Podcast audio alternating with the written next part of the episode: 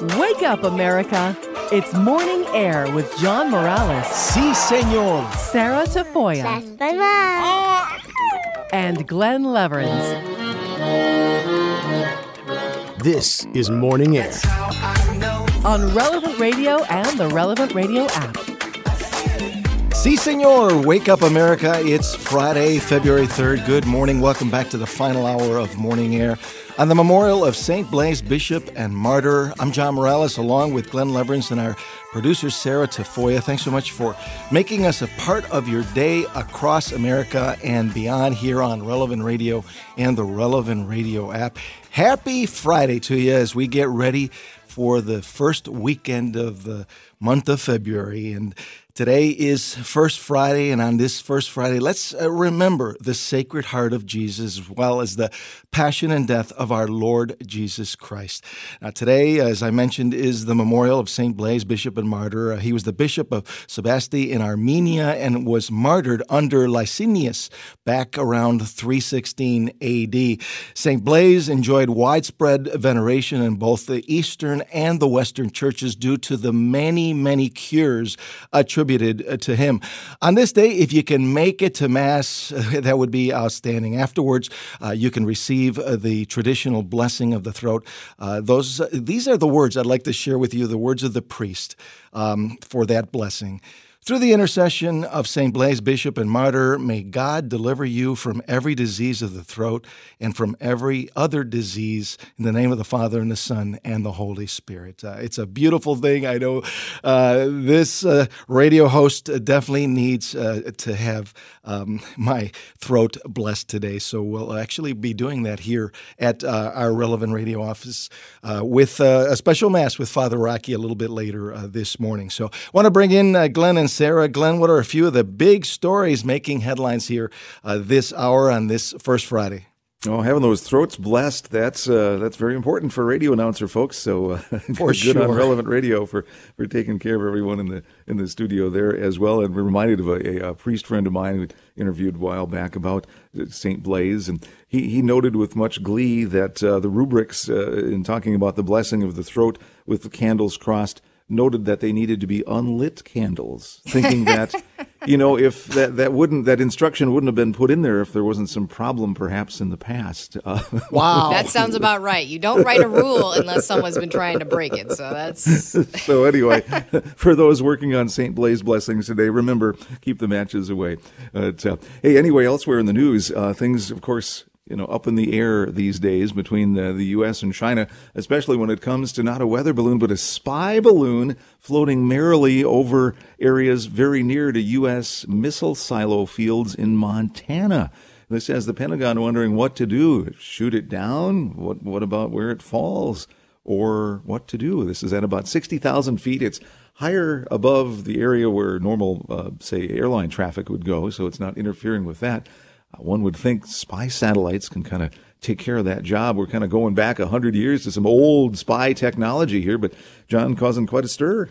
It really is. And, and China says that it's looking into the report uh, of this spy balloon this morning. Uh, you think they're looking into the report? uh, meanwhile, um, I guess just the idea of shooting it down uh, it could be, you know, very dangerous because it, it's it's got stuff hanging from it. Uh, it looks like a metal of some kind, some some kind of instruments hanging. I'm looking at a picture of it.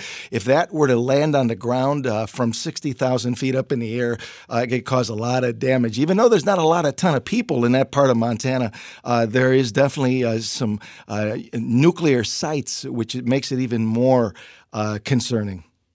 I would bet, though, that it's more we don't want to mess any more than we have to with China. We want to let them know we're mad about this, but we don't want to shoot that down. I'm sure we'd love to get our hands on what's hanging down from that balloon, but you think of the poor folks in Ukraine, they're shooting down missiles that are only a few hundred feet above the cities and some of the debris landing there and people losing their lives. And so when you have to shoot things down, often you do. So I don't know how concerned they are. It reminds me a little bit, though, about that that cartoon movie from 2009, Up, where the widower ties all those balloons to his that. house. to go on a trip. And uh, you know, one of the little tangents in that movie, there's a beautiful segment. Again, this the, our hero is a well, the little kid's really the hero, right? But uh, he's a widower. But the flashback sequence of him recalling the great romance he had with his wife, who has now passed away, uh, done silently, just with pictures, cartoons at that. One of a few moments in cinema that have brought a tear from my eye. Just, Oh. uh, just awesome. Glenn, you know, that's one of those movies where you think, oh, I don't know, could this even be entertaining? This kid, you know, but it is one, it is an amazing movie. Once you watch it, you like, ha- you know, you sit through and you're going to put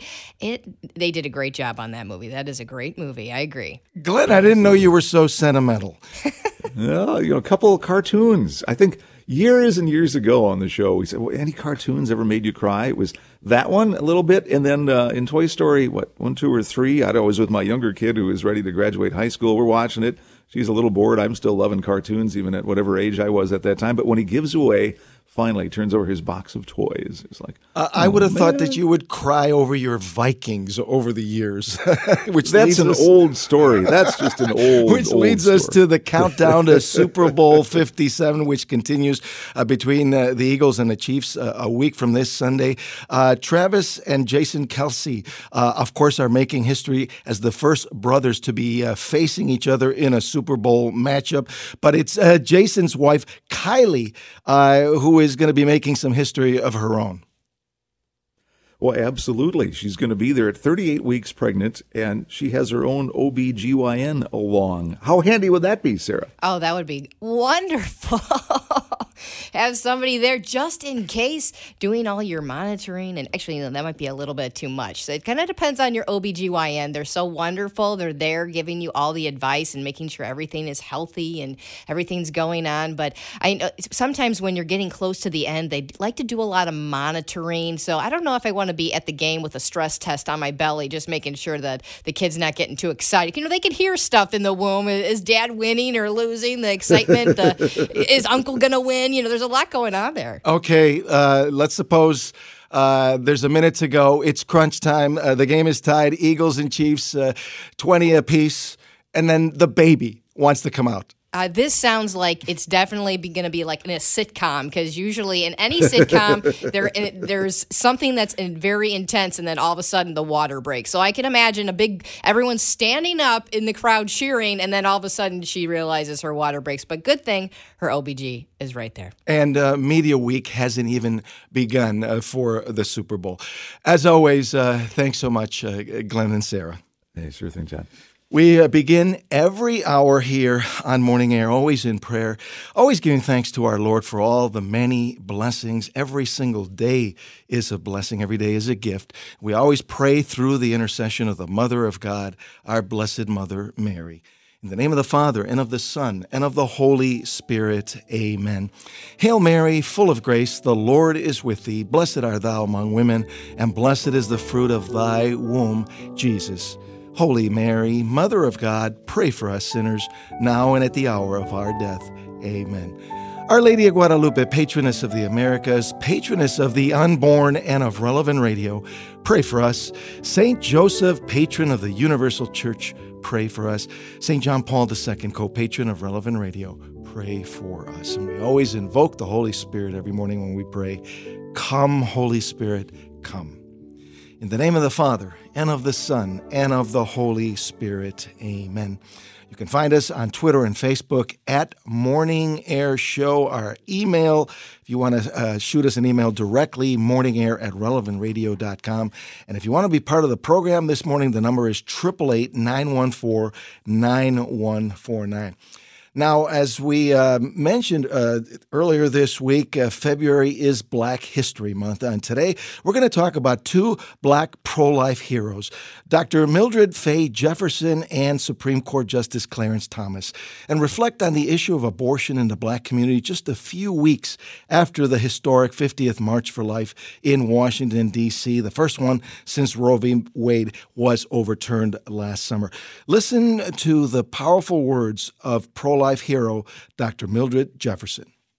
I am at once a physician, a citizen, and a woman, and I am not willing to stand aside and allow this concept of expendable human lives to turn this great land of ours into just another exclusive reservation where only the perfect, the privileged, and the planned have the right to live. And remember, the fight for the right to life is not the cause of a special few, but the cause of every man, woman, and child who cares not only about his or her own family, but the whole family of man. Joining us live from the Chicago area is our regular contributor, Mary Hallan Fiorito, to talk about uh, these uh, black pro life heroes. Mary is an attorney, public speaker, and commentator on issues involving Catholic Church teachings, administration, and religious freedom. She holds the position of the Cardinal Francis George Fellow at both the Ethics and Public Policy Center and the, the Nicola Center for Ethics and Culture at the University of Notre Dame. Good morning, Mary. Thanks so much for joining us. It's uh, always good to be with you. Happy First Friday. Happy First Friday. Happy St. Blaise Day and happy Black History Month to you and to all the listeners. Absolutely. Well, here we are in Black History Month, and there's there's uh, so many uh, great names that we could talk about. But this morning we're going to talk about two uh, Black pro-life heroes, and I'd like to start with Dr. Mildred Jefferson. We just heard uh, a little excerpt from her. We're going to talk about Justice Clarence Thomas a little bit later. Um, so let's begin. Uh, who was this uh, great pro-life pioneer? Well, this is a name that every school student should know. Um, you know, in Black History Month, it, we, we take the time um, to learn about different people in the Black community who have made important contributions, whether they're in sports or in culture or in medicine or in law. And Mildred Jefferson is one that's rarely ever mentioned. And I'm I'm, I'm certain because it's because she was so pro-life. In fact, Mildred Jefferson was the first black woman to graduate from Harvard's medical school. Um, she was born in East Texas in 1927, and she was an only child of a Methodist minister and a school teacher. And she had a local doctor uh, who was the doctor for the black community in her little town in Texas. And he made house calls in a horse drawn carriage, if you can believe that. And uh, he let little Millie, as she was known, um, go with him on some of his visits. And he could tell that she was quite gifted, uh, quite a little uh, prodigy. And so he encouraged her to keep up with her studies. Um, but this was, a, again, she was a prodigy. She graduated from high school. She went to a segregated high school in Texas uh, when she was 15. Um, and then she was accepted to Harvard Medical School, but she wasn't allowed to go initially because she was still too young. So while she was waiting to be uh, old enough to turn 21, she got a master's degree in uh, biology and then went on to go to Harvard's medical school. So, and again, as I mentioned, she was the first African American woman not only to graduate but also to be accepted there. Um, and she was also the first woman of any race to complete a surgical rotation at Boston City Hospital, which is a very uh, prestigious hospital, and she was the first female surgeon at, at uh, Boston University Medical Center. So, I mean, just a pioneer in so many different ways, broke so many barriers um, for Black women, um, and particularly Black women in medicine. But in 1970, she had kind of a, a moment when someone from the American Medical Association uh, let her know that their local chapter was going to be preparing a resolution in favor of abortion uh, because abortion was not legal in every state at that point. Um, it was legal in New York, it was legal in California, and in Colorado, but in the other 47 states in the nation, abortion was still illegal for the most part. Um, and she was very upset by this, and she joined this movement to oppose um, liberalizing abortion laws. She helped to found Massachusetts Citizens for Life.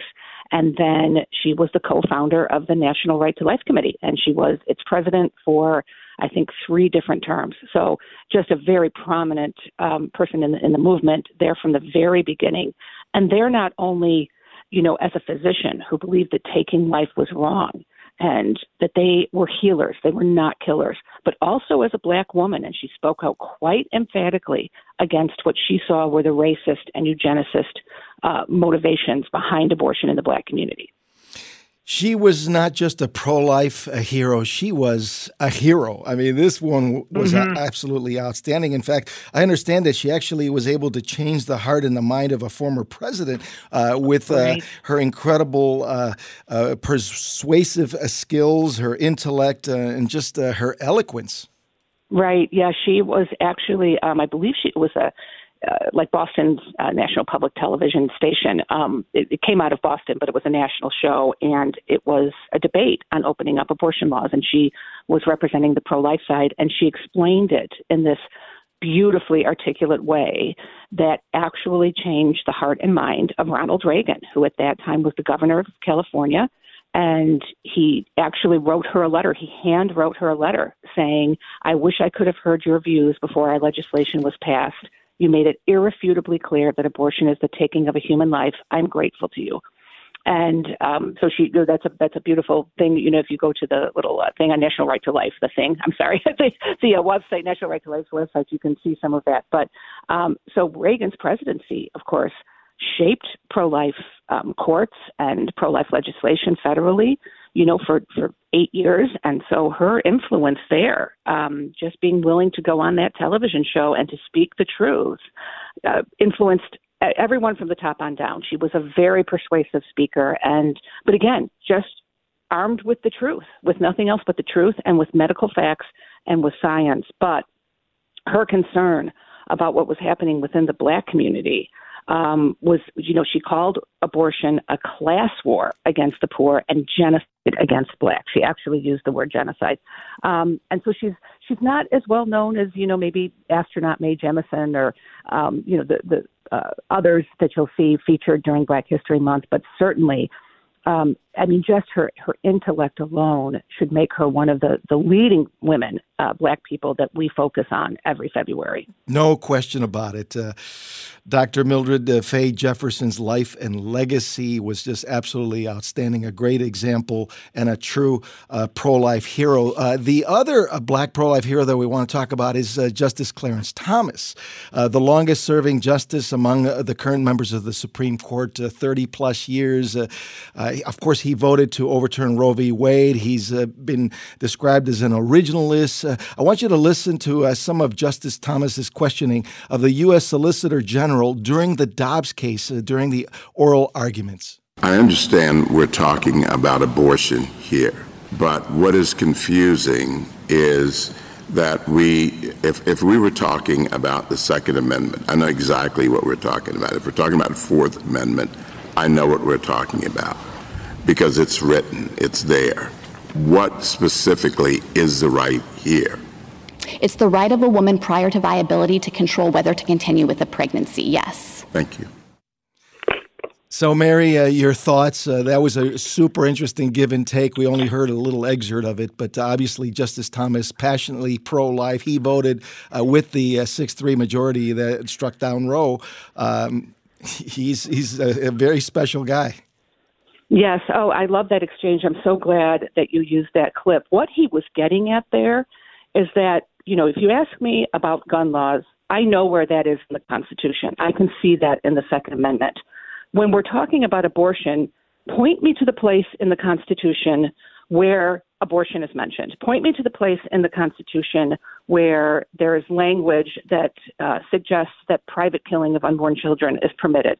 Um, you know, that the, the right to abortion was found in what the justices in the Roe decision called the emanations and penumbras coming from the 14th Amendment. And so, what Thomas was getting at with that question was this is not an enumerated right in the Constitution. And that's essentially what the Dobbs decision was about, and how, you know, Justice Thomas, of course, concurring in it, but Justice Alito very brilliantly going through the entire text and history um, of abortion laws in the United States and showing that there is no, you know, deeply rooted um, interest in abortion in the Constitution. There never was. This has never been part of the tradition and the history in the law.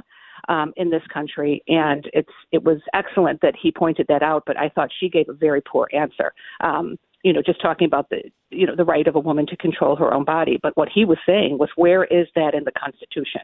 And she knows, she knows full well, of course, because she was arguing the case that it's not there, um, but uh, yet was unable to, you know, give an answer that even approached a satisfactory answer. Well, uh, Justice Clarence Thomas uh, has a, a very a compelling story, his life story. It includes uh, Catholic nuns that highly influenced uh, his career and his life uh, early on, uh, which led to his current pro life beliefs. Yes. Oh, I'm so glad you raised that. He has given such credit to the Catholic nuns who taught him, particularly the nuns who taught him in grade school. And I would uh, highly recommend to your listeners if they'd like to learn a little bit more about this. PBS has a special um, that's based on the book My Grandfather's Son uh, that he wrote, and um, it's really worth watching. I didn't know some of this until I just happened upon it, you know, one Sunday afternoon when it was playing, and you know, Clarence Thomas grew up in a household his father abandoned him and his brother, and it was just his mom and uh, the, the three of them in a house with no indoor plumbing, with no running water. I mean, they were poor and his mother uh, uh, you know made plans for him to go to stay with his grandparents he and his brother because she realized she couldn't take care of them well by herself. And they were sent to a catholic school and the sisters there as clarence thomas said they lived with us and they loved us and there was one time he turned in a paper that was, you know, she could see the sister uh, who, who taught him how how bright he was, and he turned in a paper that was very shoddily done, and she put it back on his desk and said, "Clarence, this is lazy, and I don't want to ever see work like this from you again." And he said it was one of the first times someone had had emphasized to him that he was smart and that he was trying to take the easy way out, but that he had all this potential. And this sister who taught him when he was a little boy uh, saw it in him from the from the get go, and she is the one who really, you know, encouraged his academic success. And of course, you know, he went on to Holy Cross College and then to his um, to his legal career. So just um, again, sort of like Mildred Jefferson, in that he was a prodigy and born in a very poor town, but look how the Lord raised him up, and he is also very much like Jefferson outspoken against what he believes are the the eugenics and the genocide of black people that abortion as a solution to problems for the poor is particularly targeted against black people. And uh, obviously, that's a topic that we could do a whole show on uh, the the beliefs of uh, Margaret Sanger and Planned Parenthood, their roots, and the whole eugenics uh, movement. But um, I, I, totally believe that uh, Justice Thomas, uh, for the longest, for much of his career, one of his goals was the overturning of Roe v. Wade. Yes. Well, as you mentioned from the outset, he is what they call an originalist. He looks to the text and the history of the Constitution when he is deciding an issue that involves the U.S. Constitution. And as his question pointed out, um, without having to even say it, the right to abortion is not there. There is no emanation or penumbra coming from the 14th Amendment that would include the right to the private killing of an unborn child. And he has been, you know, uh, he, he is a believer of that, of this originalism um, across the board. And it's very much marked his legal career and his legal opinions.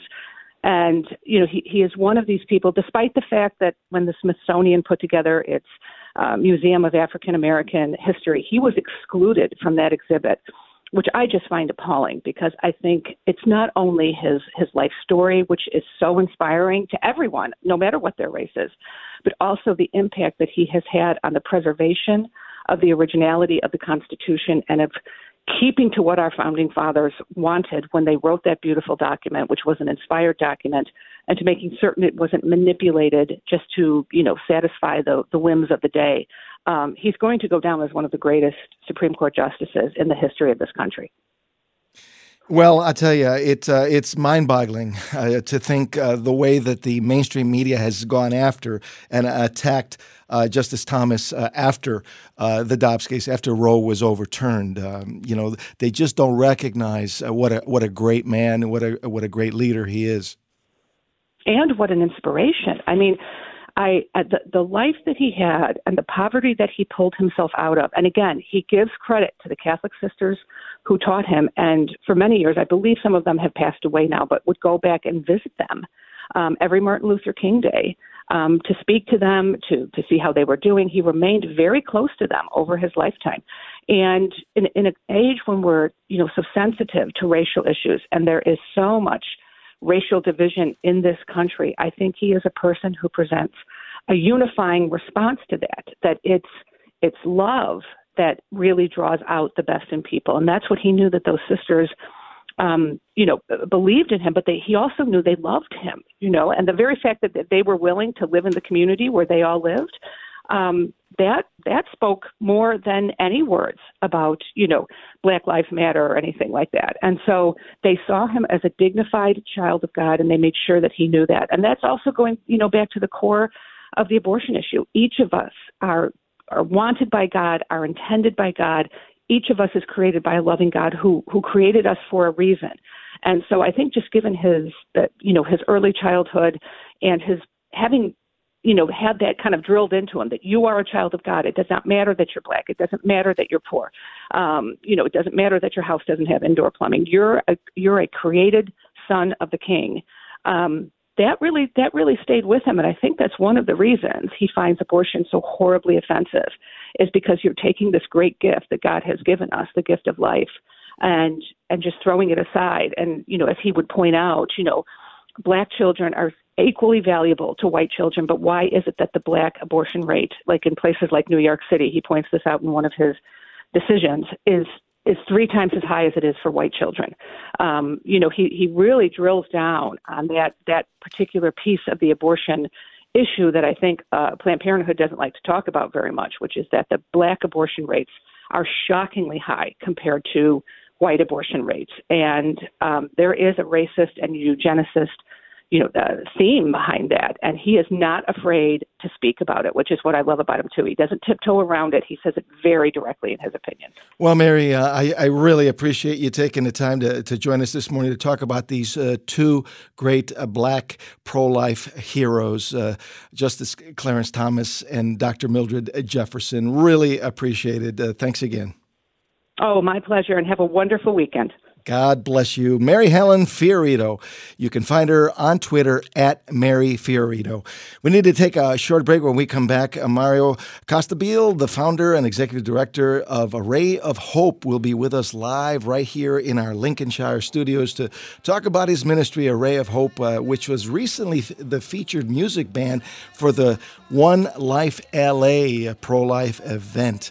So we're going to talk all about uh, the great work that they're doing there at Array of Hope. So stay with us as Morning Air continues here on this Friday on Relevant Radio and the Relevant Radio app.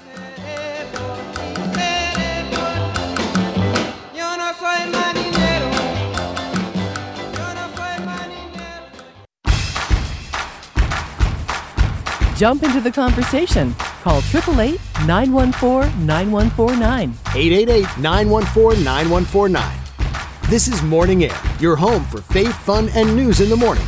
On Relevant Radio and the Relevant Radio app. And welcome back to Morning Air. I'm John Morales along with Glenn and producer Sarah. Thanks so much for joining us on this first Friday morning here on Relevant Radio and the Relevant Radio app. Our power scripture from the playbook of life this morning is from Matthew 7:21. Our blessed Lord Jesus says, "Not everyone who says to me, Lord, Lord, shall enter the kingdom of heaven, but he who does the will of my Father who is in heaven." Our Lord Jesus Christ makes it very clear what really counts in the Lord's eyes is our actions, our deeds, our works, not just our words. We can say that we follow Christ, uh, we can even say that we believe in Christ, but do we do God's will? Do we do God's will? Do we at least try to seek God's will? And that is the fundamental question. So saying Lord, Lord is just not enough to gain eternal life. We must have a conversion of heart and seek to do God's will. And then just do it, like uh, the old uh, Nike slogan goes. And we always pray with great confidence uh, that prayer uh, that Drew Mariani uh, prays every afternoon here on the Chapel of Divine Mercy Jesus, I trust in you. Our number, if you want to be part of the conversation, 888 914 9149. 888 914 9149. Now, I want to talk about something that I'm passionate about, and that is the power of the media as a tool to share the faith to all generations. I want to tell you about a media organization called Array of Hope, which creates original music, films, and events that reveal the beauty and truths of our Catholic faith. Here is part of one of their videos called Hope Can Last Forever.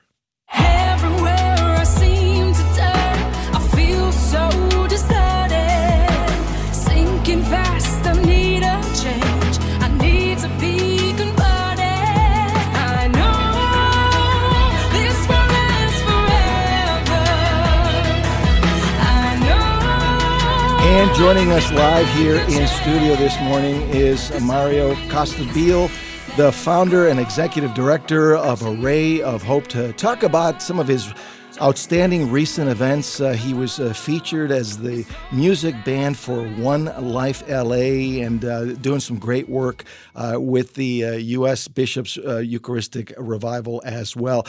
Mario has been a successful music and film producer for well over four decades. He's produced content for film, radio, and television, and the recording business for MTV, VH1, Discovery Channel, and many, many others. Good morning, uh, Mario. Thanks so much for joining us. It's it's great to be connected with you. Only this time live here it's in live. our Lincolnshire studios. Yes. Uh, welcome. Thank oh, you so it's, much. It's so nice to be here. It's exciting uh, to be seeing you in person. Uh, yeah, Thank you. Thank you for this I, beautiful I gave, T-shirt. I gave John a T-shirt. Yeah. Awesome. Uh, faith, uh, love, and hope. It's just yeah, yeah. A, Amen. A, a, tremendous message there, and uh, I really do uh, appreciate it. Uh, before we talk about some of your recent events uh, that I mentioned, can you tell us a little bit about Array of Hope, um, and you know, especially for folks that have never heard of, of, of your ministry, what what inspired you to get this started? Yeah. well, my background is I'm a music and film producer for 40 years, and then I heard a calling. Uh, 2010, 2009 to evangelize uh, to the Catholic Church in a way that was exciting, relevant, powerful. Through my gifts and talents, I said yes to the Lord. Uh, and Array of Hope was started. And essentially, what Array of Hope initially did, uh, and still does quite a bit, is that we evangelize through multimedia concerts and events. We go into a gymnasium, a theater, and we do this sort of visual, musical sharing of the faith and, and, and really targeted on the Catholic faith and the teachings of Christ. And it's very uh, family oriented, it's very much uh, engaged to um, really uh, draw people to Christ in a transformative way kind of uh, reminiscent of like World Youth Day kind of a feeling?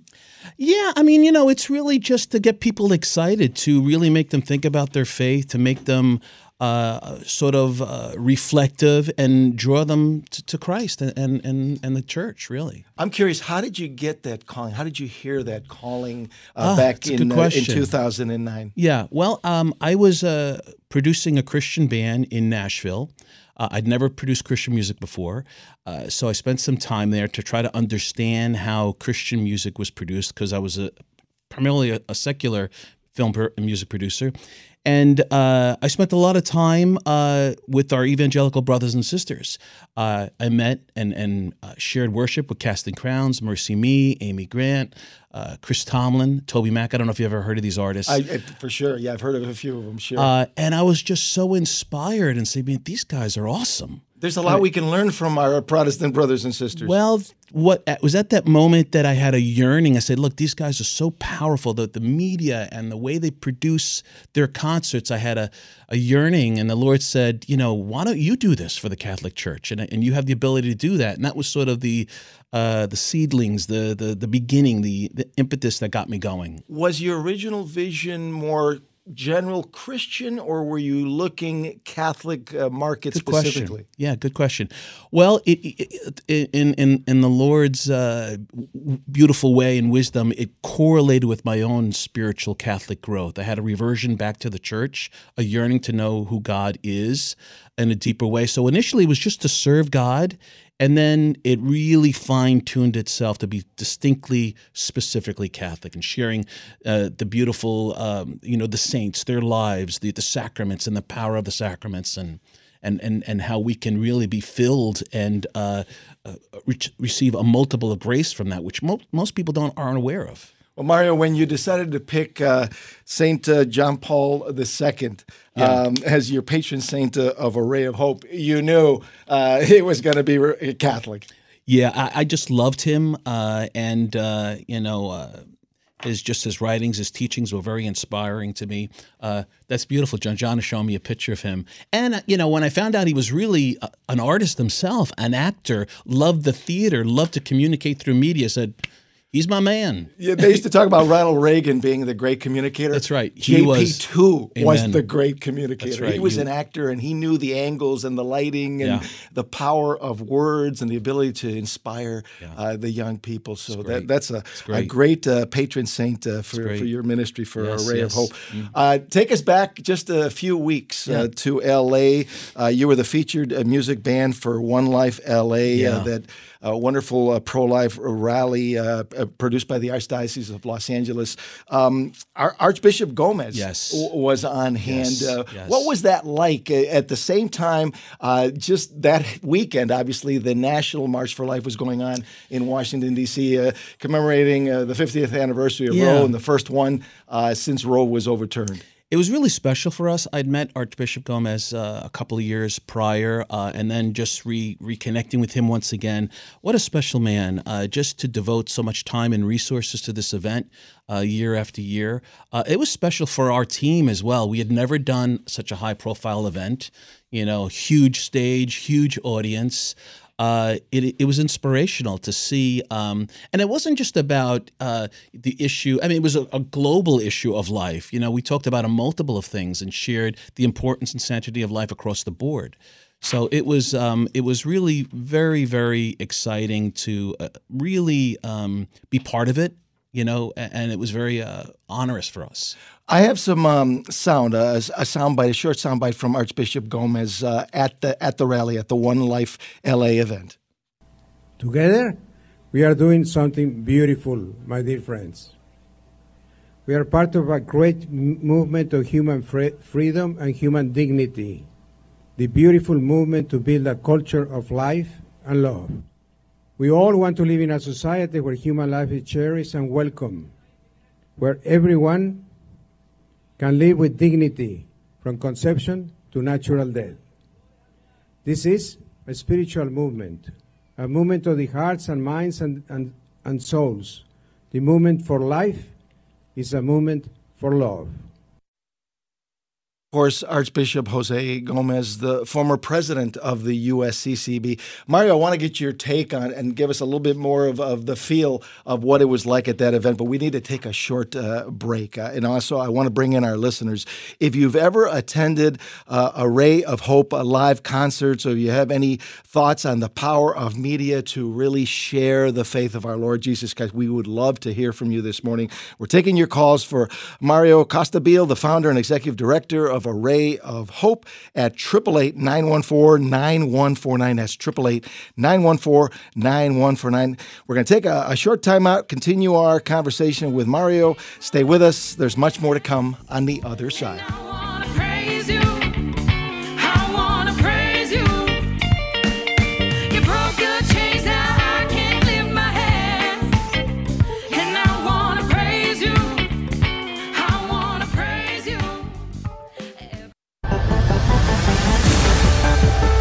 The light of Christ to start your day. This is Morning Air. Rise up. Open your heart. Rise up.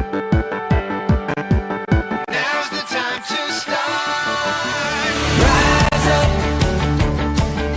Yes, it's time to rise up.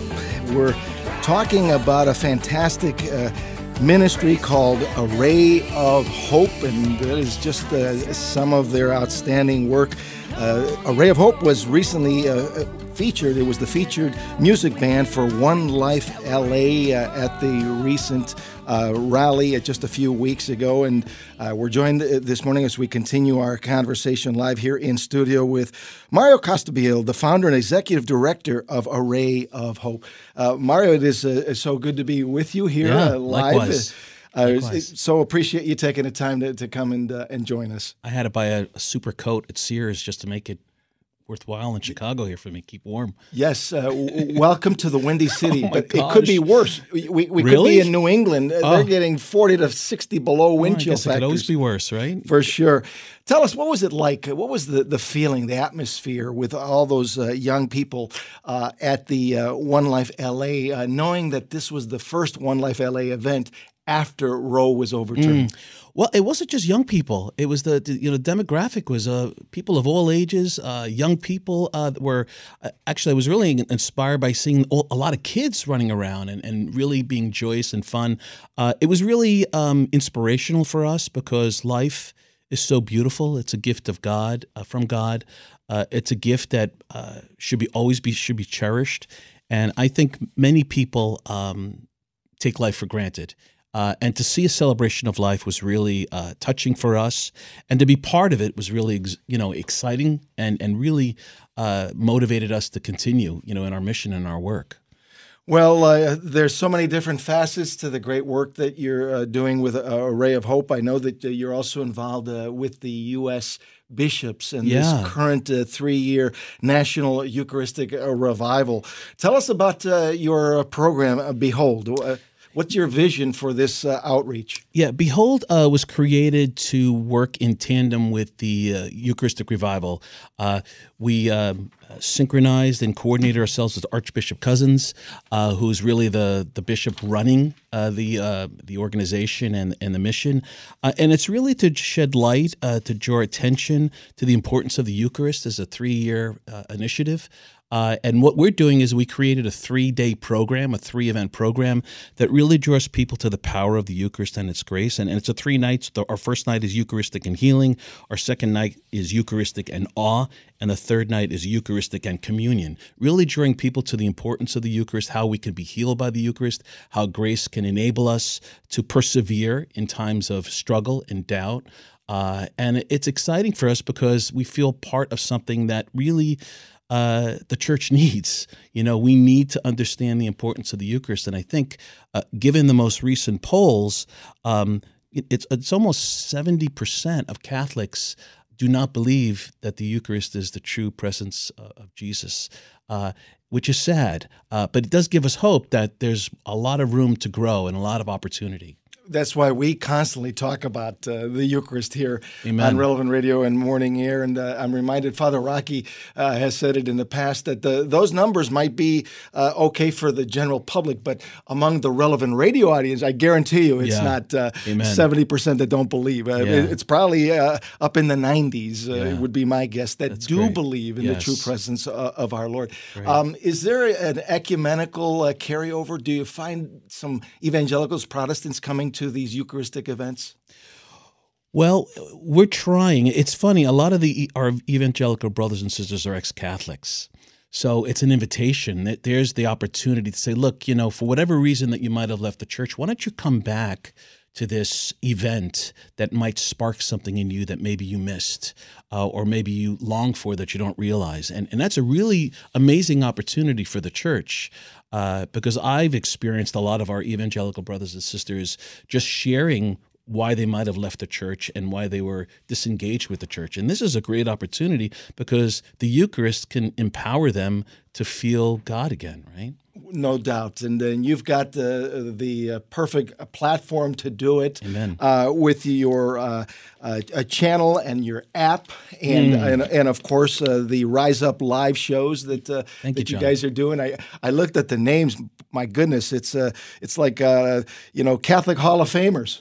Thank you. Well, you know, we're proud of that. We, we like to bring a lot of well known Catholic um, personalities uh, and people to our channel uh, because uh, there's a lot of wisdom in the church that people have forgotten or don't recognize.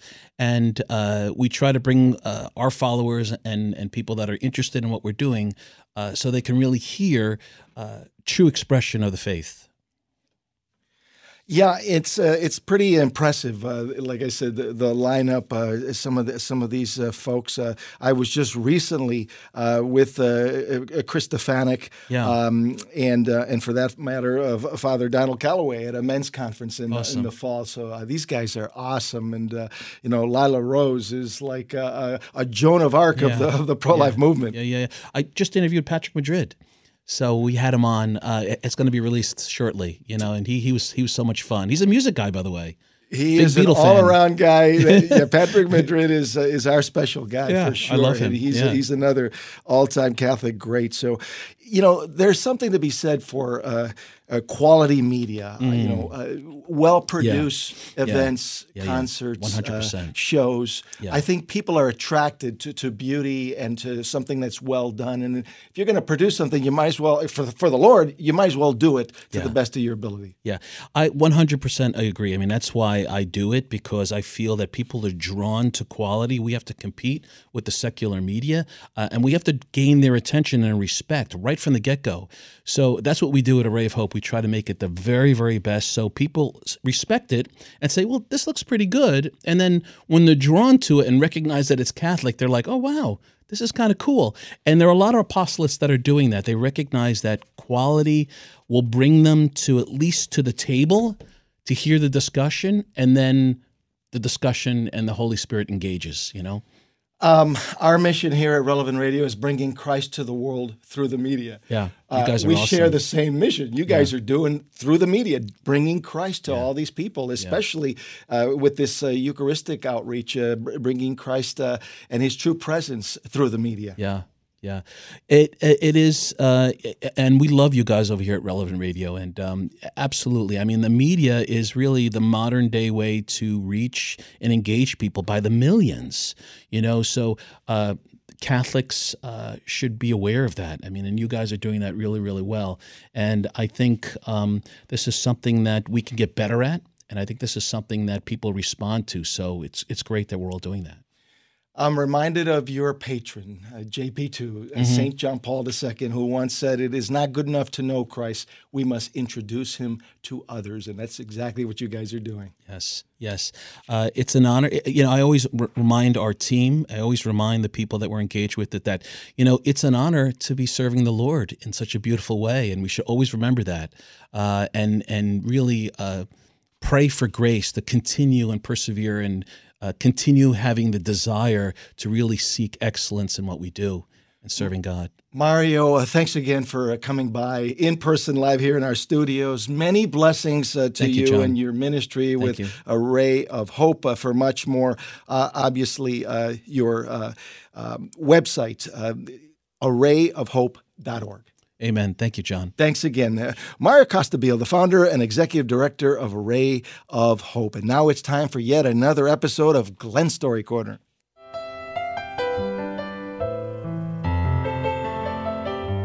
Our story today called So This Happened in Montana from Sunny Skies. So this happened in Montana. I'm on my way to go to my interview this morning when I get pulled over by a police officer. I'm a Native American and my friend with me is black, just saying. Both brake lights decided to go out at this time. As he walked to the car, I was pulling out my stuff. The officer quickly said, Don't worry about pulling anything out. I just want you to know your brake lights are out. So I'm immediately upset because I just got them replaced like last month. So I explained to him how Firestone wants to charge 600 bucks just to run a test on the wiring of the car. He looked at me like, yikes. He told me to pop the trunk. He checked the lights in the trunk and tapped on them, and they didn't come on. He told me to pop the hood. He was going to check the relay box and asked me to go check the other lights as well. Then he worked on the wiring under the dash. He could have easily given me a ticket, but Officer Jenkins stepped out of the officer role and into the mechanic role and human role to make sure I was straight. By the way, he fixed them. Not everyone is racist or a bad cop. Luke 10 33 and 34. But a Samaritan, as he traveled, came to where the man was, and when he saw him, he took pity on him. He went to him and bandaged his wounds, pouring on oil and wine. That he put the man on his own donkey, brought him to an inn, and took care of him. As always, thanks so much, uh, Glenn. Remember, you can always download any of Glenn's story corners or morning air conversations that you might want to listen to again or share with others online at relevantradio.com or just go to our Relevant Radio mobile app, go to shows on demand, and download the podcast. That'll do it, folks, for this Friday edition of Morning Air. For Glenn Leverance, for producer Sarah Tafoya, Gabby Burke, our entire Morning Air team, I'm John Morales. Thanks so much for joining us. Don't forget to go to Mass today and get your throat blessed. Uh, let your light shine before all. God bless America. We'll see you Monday on the next Morning Air. Have a great weekend. The Patrick Madrid Show is straight ahead.